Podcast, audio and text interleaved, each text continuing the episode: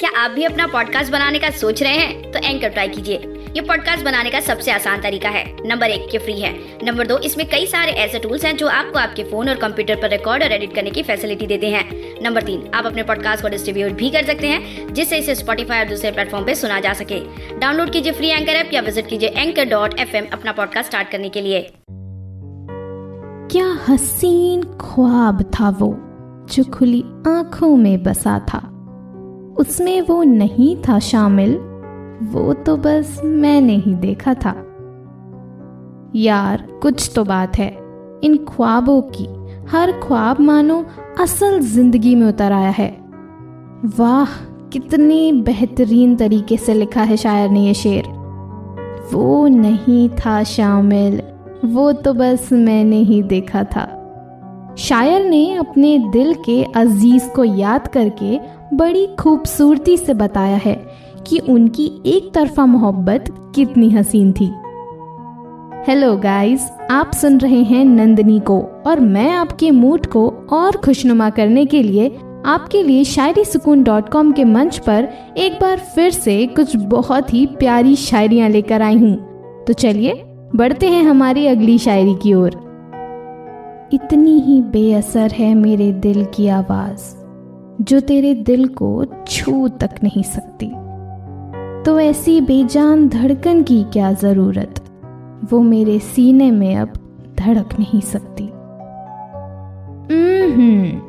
शायर उनके दिल तक पहुंचाना तो बहुत कुछ चाह रहे हैं, लेकिन हालत के मारे अपना हाल दिल ज़ाहिर नहीं कर पा रहे।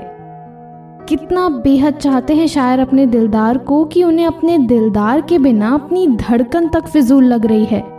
उन्हें अपनी धड़कन महसूस भी नहीं हो रही। अब मैं आपको आज की तीसरी शायरी सुनाती हूँ। मेरा प्यार तुझे मोहब्बत का एहसास भी ना दिला सका। मेरा प्यार तुझे मोहब्बत का एहसास भी ना दिला सका। और मेरा ये नादान पागलपन तुझे अपने दिल में कैद करता रहा। आहा, शायर को अपने दिल का हाल ना बताने का अफसोस हो रहा है और शायर सोच रहे हैं, कैसे वो उन्हें अपने दिल के हाल का इजहार करें। लेकिन कमाल है, शायर का नादान दिल जो उन्हें सोच सोच कर याद कर कर के उन्हें अपने दिल में कैद कर बैठा है। आज की एक और खूबसूरत और आखिरी शायरी आपके लिए।